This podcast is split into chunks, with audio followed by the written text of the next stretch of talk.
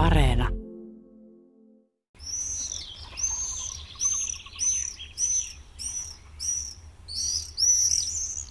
Missä tervapääskyt pesivät runsaat sata vuotta sitten, ennen kuin asettautuivat kaupunkeihin?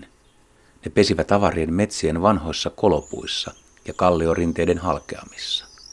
Toki pääskyt asuttavat vieläkin tikankaivamia koloja Itä- ja Pohjois-Suomessa, mutta valtaosa Suomen tervapääskyistä pesinee kattopeltien ja tiilien alla.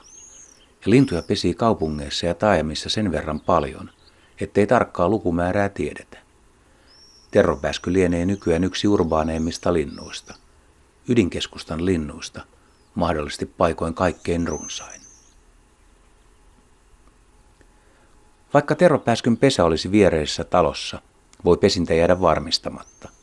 Linnut eivät tee komeaa pesämaljaa, joten niiden ei näe alkukesästä lentävän toistuvasti koloon. Emot eivät myöskään ruoki poikasia yhtä usein kuin vaikkapa tiaiset ja haarapääskyt, joten liikenne pesäpaikalla on vähäistä. Jos näkee kattopellin alle sujahtavan pääskyn, pitäisi seurata, onko niitä useampia. Yhdessä rakennuksessa voi pesiä useampi pari. Terropääskymysteereitä on monta. Ensimmäinen on se äänekäs ryhmälento. Näitä lentonäytöksiä voi kutsua kirmajaisiksi. Mitä niissä oikein tapahtuu? Ensimmäisenä tulee mieleen, että nuoret pesästä lähteneet linnut lentävät ilokseen. Väärin, väärin. Saman kesän poikasia ei joukossa ole. Suuri osa ryhmäkirmaista lienee esiaikuisia, parin kolmen vuoden ikäisiä pesimättömiä lintuja. Ne lentävät pesimäpaikkojen lähettyvillä ja tutkivat paikkoja tulevaisuuden varalle. Linnut käyvät kurkkimassakin koloihin ja soitimen kiihkeimmässä vaiheessa osa sukeltaa koloon ja alkaa kirkua aukolla. Tämä on tulkittu kolon valtaukseksi seuraavaa pesimäkautta varten. Asuttuihin koloihin ne eivät mene, mutta käyvät kyllä kurkkimassa.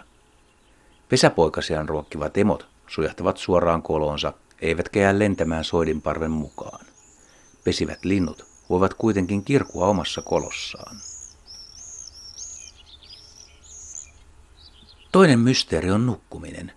Pesivät linnut menevät pesään poikasten luokse ja nukkuvat. Mutta mitä tekevät nämä esiaikuiset linnut? Ennen arveltiin, että ne voivat nousta parin kolmen kilometrin korkeuteen ja nukkua taivaalla. Tutkimukset ovat edenneet ja nyt se myös tiedetään. Tervapääskyt nukkuvat toisella aivopuoliskolla. Toinen puoli nukkuu ja toinen valvoo ja pystyy ohjaamaan lentoa. Siis ne nukkuvat taivaalla. Hämmästyttävää. Mysteeri kolme. Linnut voivat vältellä laajoja saderintamia lentämällä useiden satojen kilometrien päähän ja jättää poikasensa useiksi vuorokausiksi, vaikka ne olisivat pieniä. Väite pitänee paikkansa, koska poikasilla on kyky vaipua horrokseen ja elää ravinnotta joitain päiviä. Mutta jotain epämääräistä siinä on. Ehkä emot liikkuvat ennemminkin kymmeniä kilometrejä ja pyrkivät pesille päivittäin. Sen sijaan esiaikuiset linnut siirtynevät pitkiäkin matkoja eivätkä välttämättä palaa takaisin enää pesimäkauden lopulla. Mysteeri 4. Tervapääskyn poikainen suunnistaa heti pesästä lähdettyään muuttomatkalle etelään. En taida ihan uskoa. Nuoria lintuja näkee lentelemässä suuntaan jos toiseen. Miksi poikasten pitäisi suunnata suoraan etelään?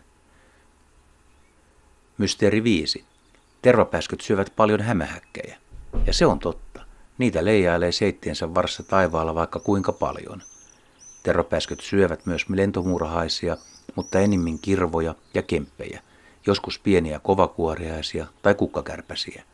Tutkimusten mukaan yleisin saaliskoko on 3-5 mm kokoiset hyönteiset. Lopuksi haluan muistuttaa kesäisiä rakennusmiehiä ja naisia, ja myös mestareita. Vanhoja tiilikattoja vaihdettaessa on oltava tarkkana, jos rakennuksessa pesii tervapääskyjä. Pahimmassa tapauksessa koko yhdyskunta voi hävitä. Tervapääskyille olisi syytä jättää remontin yhteydessä pesimäkoloja.